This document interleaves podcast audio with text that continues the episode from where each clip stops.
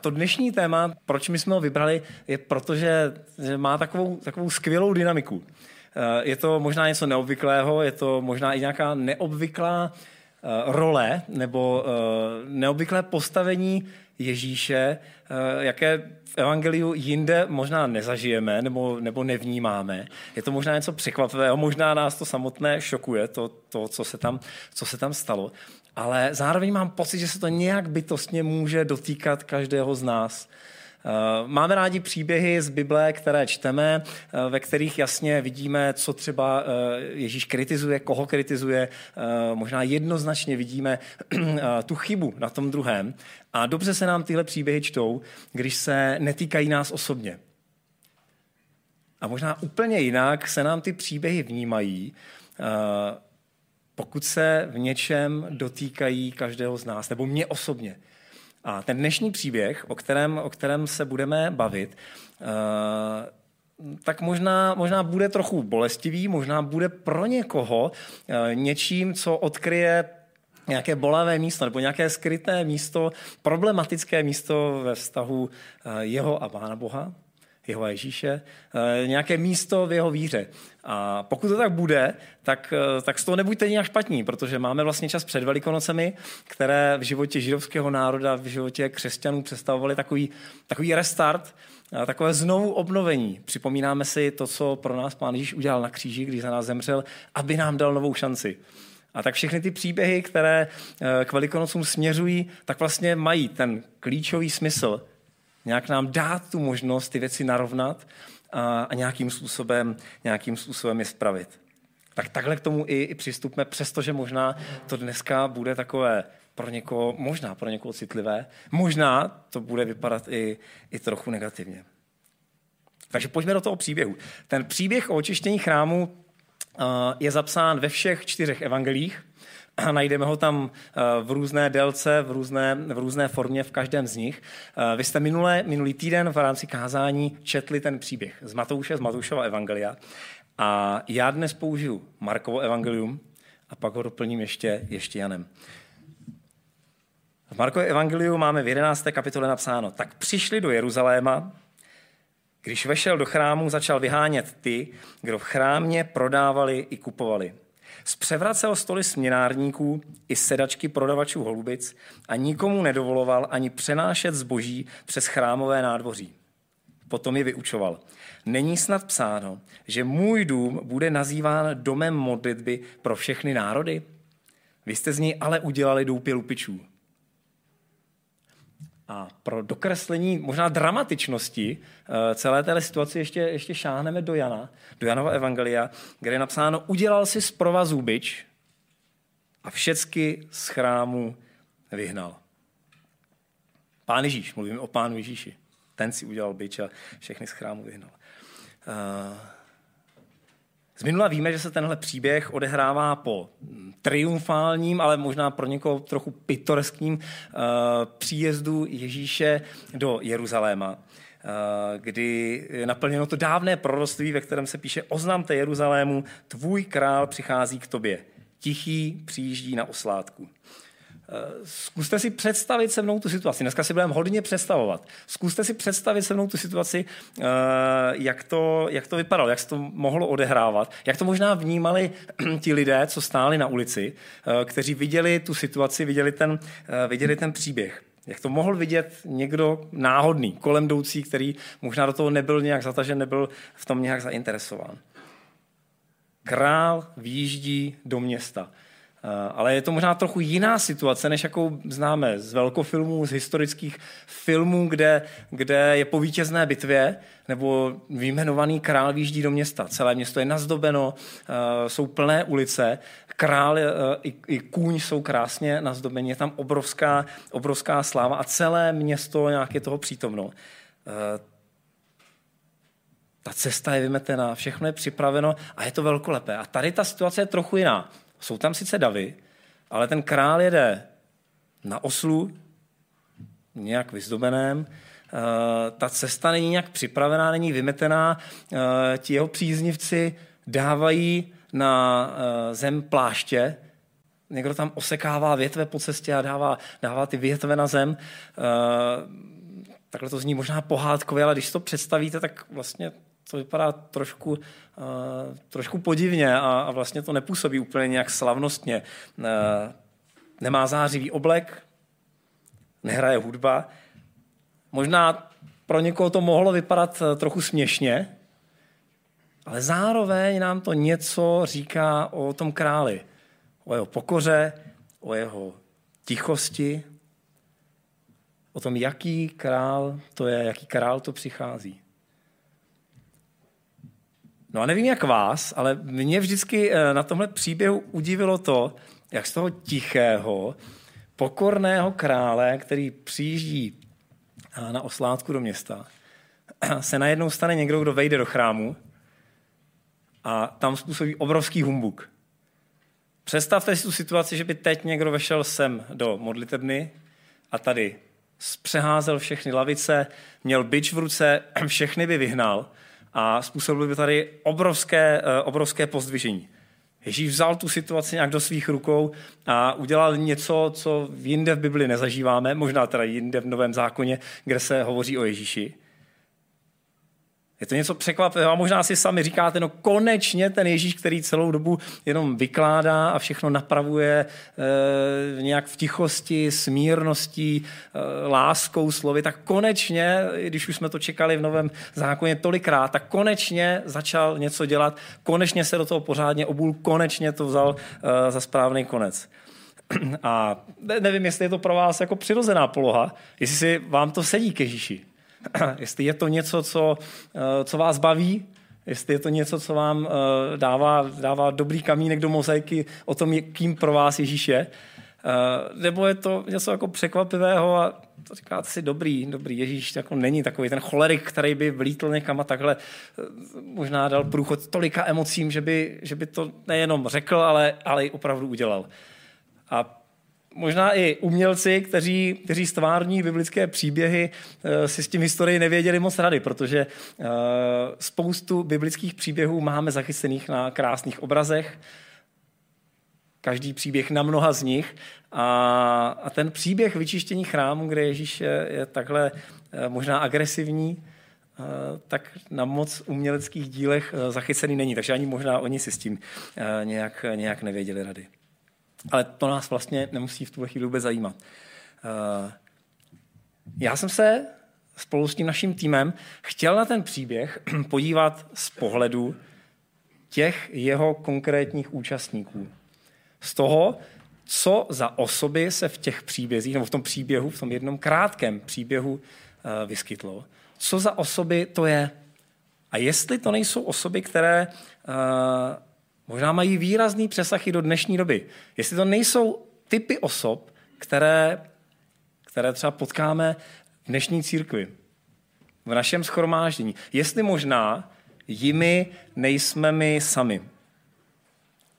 A tak znovu vás teď vyzývám, zkuste se se mnou uh, nějak uh, do toho příběhu zasnít, nějak si ho představovat, opravdu tak jak, tak, jak byl. A já k tomu budu, jak tam budu zkoušet popisovat tři typy, tři typy osob, které v tom příběhu vidíme. A zkusme přemýšlet o tom, jestli některou z nich uh, nejsme, nejsme sami. Tak ještě jeden opozdělec do besídky. Ale stíhá to. A nebo možná, nebo možná nebaví tohle téma. možná, že je právě jedním z těch, které se to bude týkat a, a, a neunáší to. Tak co tam máme za osoby v tom příběhu? První ta by vás, ty by vás určitě napadly, protože o nich primárně vypadá, že ten příběh je. Jsou to prodavači a směnárníci. Kdo to byli? Eh, byli to obchodníci. Obchodníci, kteří prodávali eh, různá obětní zvířata, ovce, holuby, eh, protože lidé, kteří chodili do chrámu obětovat, tak často přicházeli z velké dálky, takže pro ně bylo nepohodlné, aby si, aby si ta zvířata přiváděli, aby je, aby je nějak z dálky přivedli sebou někdy ti lidé přinesli k oběti zvíře, které nebylo nakonec vhodné. Bylo nějak porušené, víme ze starého zákona, že byly nějaké předpisy o tom, jak mělo vypadat to obětní zvíře, aby bylo vhodné pro tu oběť. Dále jsou jmenováni směnárníci. Co tam dělali směnárníci.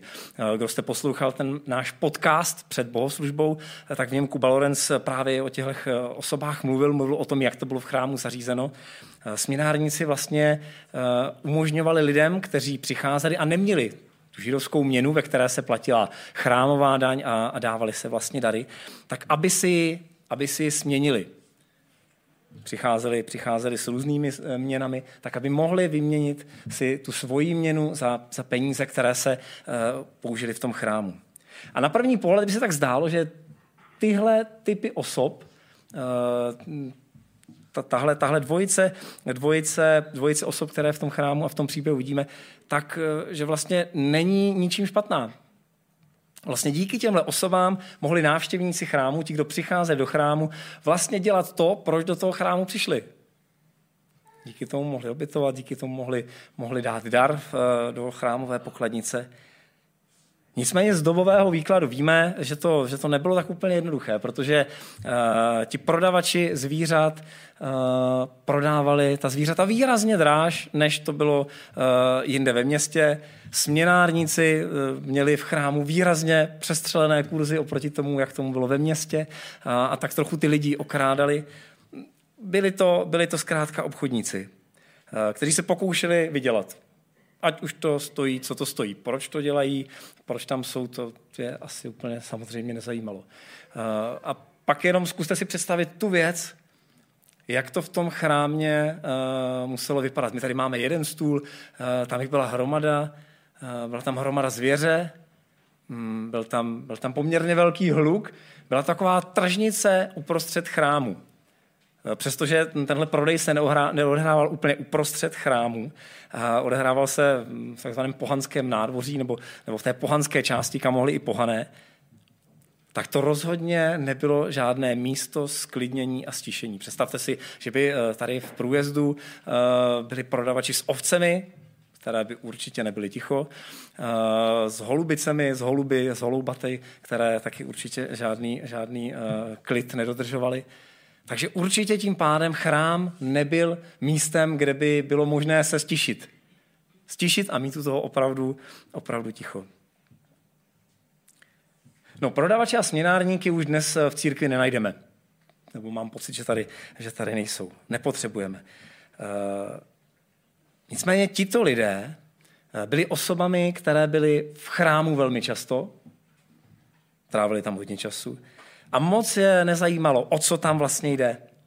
Snažili se z toho, že byli v chrámu, vytěžit maximum pro sebe, mít z toho vlastní prospěch, vlastní, vlastní užitek. A, a někteří si možná mysleli, eh, že opravdu dělají dobrou věc tím, čím dělají. A já tady vidím ale první takový obraz uh, lidí pro, do dnešní doby. A zkusme přemýšlet, jestli náhodou to není obraz uh, někoho z nás, jestli se to netýká někoho z nás. A ptejme se, jestli nejsme někým takovým. Jestli nejsme lidé, kteří chodí do církve nebo do schromáždění sice pravidelně, nebo minimálně často, uh, ale spíš to, než o co uh, v něm jde. Nás zajímá to, koho tam potkám, co se tam dozvím nového od účastníků, a vlastně vůbec mi nejde o to, jestli návštěvu chrámu, návštěvu schromáždění, nějak buduji svůj vztah s Bohem. Jestli v průběhu eh, schromáždění, jestli dojde k tomu, že se potkám nějak s Pánem Bohem. Nebo jsem tak soustředěn na lidi a zájmy, které, eh, kteří, které ti lidé, lidé, které tam potkám, mají, že v neděli po schromáždění, neděli odpoledne už vůbec nevím, o čem bylo kázání, co byla hlavní myšlenka, o co, o co šlo tomu, kdo kázal, ale naopak velmi dobře vím, eh, že tam ten bratr má eh, nové auto a, a že, že, se, že se těžko schánělo, že je v akci zrovna máslo, nebo, nebo mám nějakou novou příležitost, nebo vím o nové příležitosti, jak investovat své peníze. Pryč s tím odsud. Nedělejte z domu mého otce tržiště. To říkal Ježíš, Ježíš těmhle lidem. To říkal těm směnárníkům, chodníkům. A neplatí to i pro mě? Neplatí tohle i pro mě?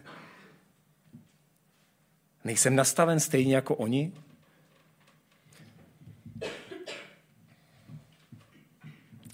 Další, ten typ osob, nebo další, další osoby, které v tom příběhu vidíme, jsou návštěvníci chrámů. Oni nejsou v tom příběhu vlastně nijak zmíněni, tam, tam o nich nenajdeme zmínku, uh, protože Ježíš se, Ježíš se hněval na ty směnárníky a obchodníky. Ale ti běžní návštěvníci to museli vidět. Jich se to ve velké míře dotklo. A najednou nebylo co kupovat, nebylo kde kupovat, od koho kupovat, uh, nebylo jak směňovat. A navíc oni podle mě hráli klíčovou roli v celé podstatě tohle příběhu. Eh, já jsem vystudovaný ekonom a taky jednoznačně v tomhle příběhu vidím, jak tady zafungoval princip nabídky a poptávky. Kdyby návštěvníci chrámu nepotřebovali na poslední chvíli někde směnit peníze, nebo na poslední chvíli někde koupit, uh, koupit dobytek, nebo, uh, nebo to, co, to, co potřebovali obětovat. Nebo kdyby nepotřebovali najednou sehnat nový obětní dar, protože ten, který přinesli, uh, tak byl špatný, nějak, nějak tu přípravu odflákli. Kdyby tohle nebylo, tak by ti obchodníci pravděpodobně v tom chrámě nebyli. Ani ti směnárníci, protože by tam nic neutržili, protože by zkrátka nebyla poptávka tím pádem by nebyla, eh, nebyla ani nabídka. A zároveň z obchodu je známé to pravidlo, eh, že pokud někdo eh, je ochoten mm, zaplatit vyšší cenu, což tady ti návštěvníci evidentně byli, protože měli možnost to koupit někde jinde, měli možnost si ty peníze směnit někde možná lépe, výhodněji, při, přinést takové věci k obětování, které by byly v pořádku, kdyby zkrátka byli dopředu připraveni tak byli evidentně ochotní za to zaplatit vyšší cenu. No a tak samozřejmě uh, i ti obchodníci, směnárníci nabídli vyšší cenu, protože věděli, že ji někdo zaplatí. Takže možná i to, že tak trochu se vědělo, že tihle prodavači a směnárníci zároveň ty lidi trochu okrádají, tak to zase dělala ta, dělala ta poptávková strana. To, že někdo to byl ochoten, ochoten platit. Takže se dá říct, že celý ten příběh vlastně, ve kterém se eh, bavíme o, o tom, že se to dotklo směnárníků a obchodníků, tak vyvolali ti samotní návštěvníci. Samozřejmě, můžeme říci, byla tam ještě, eh, byli tam ještě ti, kdo se starali o chrám. Mohli to nějak zatrhnout, mohli říci ne, tady se tohle dít nebude. Eh, nebudu se pouštět do debat, jestli do toho třeba sami nebyli nějak, eh, nějak zapleteni, jestli jim to eh, nepřišlo výhodné, jestli oni třeba sami z toho nebrali nějaké peníze, byť možná pro dobrý účel zprávy chrámu. Ale, ale primárně za to mohli ti, ti návštěvníci. A tak tu máme nepřipravené návštěvníky. Nepřipravené návštěvníky, kteří přišli do chrámu obětovat, možná přispět, a možná to pro ně byla nějaká úplně formální věc. Možná to bylo něco, k čemu neměli vůbec žádný vztah. Necítili tomu nějak důležitost, nějak osobně se jich to možná nedotýkalo. Věděli, že do toho chrámu musí dojít, věděli, že musí uh, v pravidelný čas dát nějakou oběť, nějaký dar, ale nijak osobně se jich to nedotklo. A tím pádem se na to ani taky nepřipravili. Tím pádem možná až po cestě řešili, že vlastně nemají směněné peníze, že nemají co obětovat, ale věděli, jak to zařídíme tam, tam na poslední chvíli. A tady je můj druhý obraz lidí, u kterých se ptejme, nejsme to my, nedotýká se to nějak, nějak nás. Nejsme návštěvníci schromáždění, kteří přichází nějak nepřipraveni nesoustředění, přichází eh, na poslední chvíli, nebo, nebo možná v horším případě, když už bohoslužba začala. Eh, a v průběhu bohoslužby, v průběhu kázání, možná v hlavě, možná na mobilu, řešíme úplně jiné věci, které se vůbec netýkají, eh, netýkají bohoslužby, které se vůbec netýkají kázání, které vůbec nějak nesměřují k tomu, že by ten čas měl směřovat k budování mého vztahu s Bohem. K tomu, abych odešel z bohoslužby proměněn. A vlastně možná to ani nějak neočekávají protože jdou jenom do kostela, jdou jenom do, na bohoslužbu, jdou jenom do chrámu a, a nejsou na to nějak připraveni. A to je, to je druhý, druhý typ osob, které v tomhle příběhu vidíme. A pak je tu třetí. A je to nepřekvapivý Ježíš, konečně Ježíš. Co by to bylo za příběh, kdyby, kdybychom v něm vlastně neměli Ježíše. A uh, pán Ježíš je tady pro mě pro mě sympatické, ale možná opravdu neobvyklé pozici. Pán Ježíš se hněvá. E, možná by to byla otázka, kolikrát vidíme e, Pána Ježíše se hněvat v evangelích. Něco bychom našli, nějaké příběhy bychom určitě zmínili. Ale kolikrát ho vidíme se hněvat tak, že když si tu situaci představíte, že to je možná vlastně opravdu hněv, je to takový amok, je to možná, řekli bychom, co to je za cholerika. Proč jim to jenom nedokázal říct, eh, vysvětlit? On si uplete byč, všechno zpřevrací, eh, všechny, všechny pořádky, které tam fungovaly do té doby dlouhou dobu, tak on tam nějakým způsobem zbortí a udělá tam nepořádek. My už nevíme z toho příběhu, jestli se druhý den nebo následující den, následující čas ti obchodníci a směnární se vrátili, nebo tím udělal definitivní tečku za tímhle fungováním. Ale takovýmhle způsobem tam Ježíš stropil vlastně obrovský cirkus. V Janovi, v Janovi evangeliu je napsáno, eh, že se dokonce uh, uh, ti, ti představitelé v chrámě se ptali, jak, může, jak si můžeš dovolit takto jednat. Máš-li pověření od Boha, dokaž to nějakým zázrakem. A učedníci, to máme také napsáno v Janově evangeliu, uh, si u toho vybavili proroctví z Žalmu 69. Horlivost tvého domu mě totiž stravuje. Padají na mě urážky tobě určené. Ano, Ježíše se to nějak bytostně týkalo. Šlo o dům jeho otce. Vlastně jeho dům.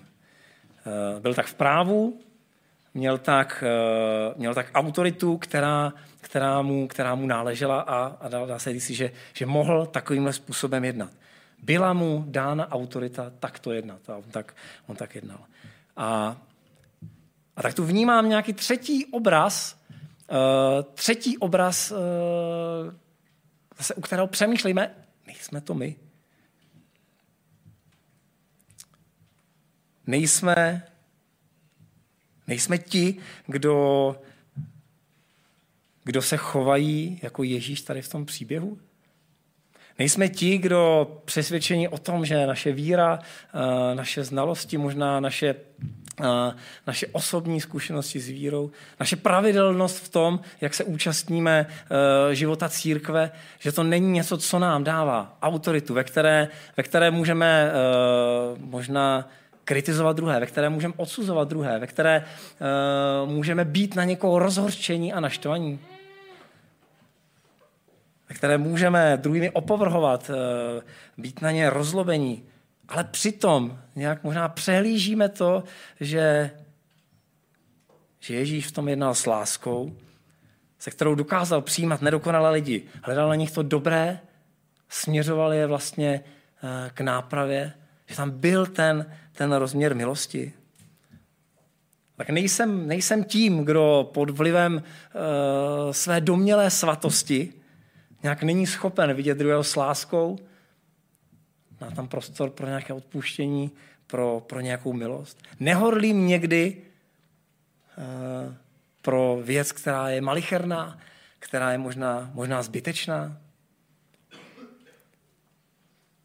Takže to byly tři, tři typy osob, které, které jsme viděli v tom příběhu, v tom biblickém příběhu, když, když jej budeme trošku, trošku více zkoumat.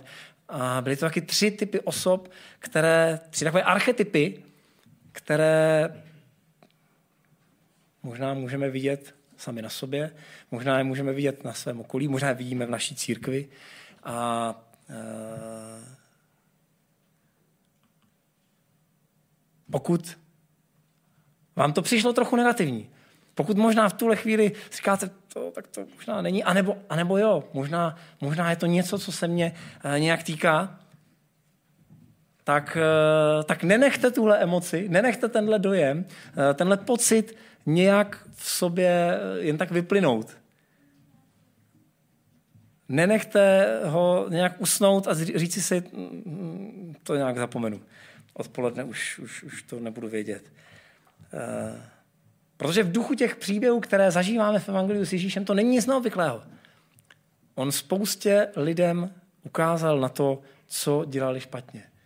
A spoustu lidí to asi zabolelo, ale on je vedl k tomu, aby se napravily. Aby byly ty věci narovnány. A směřoval je k tomu, aby, aby jim mohlo být odpuštěno, aby oni mohli začít na novo, aby mohli ty věci vyčistit, aby mohli jít přes ně. A šlo mu, šlo mu o jejich srdce. Pojmenovával ty věci, aby byly naprosto zřejmé pro ty lidi. Aby, aby se jich mohli dotknout a aby je mohli proměnit. A pokud jste se v těch třech typech lidí, těch třech archetypech dneska neviděli, no tak je to dobře. Tak je to dobře a, raduj, raduj se z toho, ale, ale nezapomeň nějak přemýšlet o tom a zkoumat, jaký je tvůj vztah s Bohem. Jestli tam není, není něco, co je, co je formální, něco, co, co vypadá, že, že má dobrý základ, ale, ale někam, to, někam to utíká. A stále zkoumej, jestli ti v tom, co děláš, eh, jde o tvůj vztah s Pánem Bohem. Když chrnu ještě to, o čem jsme mluvili, eh, tak eh, co jsme v tom dnešním příběhu viděli? Nespůsob to, aby pán Bůh, aby Ježíš se kvůli tobě musel hněvat. Měli jsme tam osoby, kvůli kterým se Ježíš hněval. A pokud nás mrzí, že, že v Evangeliu máme příběh, kdy Ježíš byl naštvaný, pokud nám možná vadí, že se Ježíš naštval, eh, pokud nás to za něj mrzí, eh, tak nespůsob, abys to byl ty, kvůli komu se bude Ježíš hněvat. Kdyby teď se Ježíš objevil ve dveřích, nebuď ty ten, kvůli kterému on tady, uh, on tady tenhle sál nějak, uh, nějak převrátí z nohama. Obrazně myšleno. Uh, nebuď obchodník a směnárník. Choď do schromáždění, choď, choď do církve jenom kvůli Bohu a kvůli budování tvého vztahu s Bohem. Nebuď nepřipravený křesťan. Choď do schromáždění připraven. Nevím, jaký máte zvyk v neděli ráno, jestli se třeba modlíte za uh, ten čas ve schromáždění. Jestli už ráno u snídaně uh, nebo při ranním běhání, nevím, jaký máte v neděli, v neděli uh, svůj start dne, jestli už u toho se nějak připravujete na kázání, jestli se připravujete nějak na ten čas ve schromáždění, jestli se nějak nalaďujete, na, jestli nějak ladíte na to, že budete chválit Boha. Že se chystáte na to mít čas připravený pro Boha. Možná poznámka, vypněte si mobily, pokud eh, jdete do schromáždění, pokud teda tam nečtete Bibli, ale, ale vypněte si mobily, aby vás nesvádělo to sledovat, co vám přijde během toho za zprávu, nebo že vám volá někdo třeba z práce. A vy budete přemýšlet o tom, co se děje, co se, co se kde stalo, co se kde zbortilo. Mějte ten čas připravený uh, jenom pro Boha. A nebuďte Ježíš. Buďte jako Ježíš.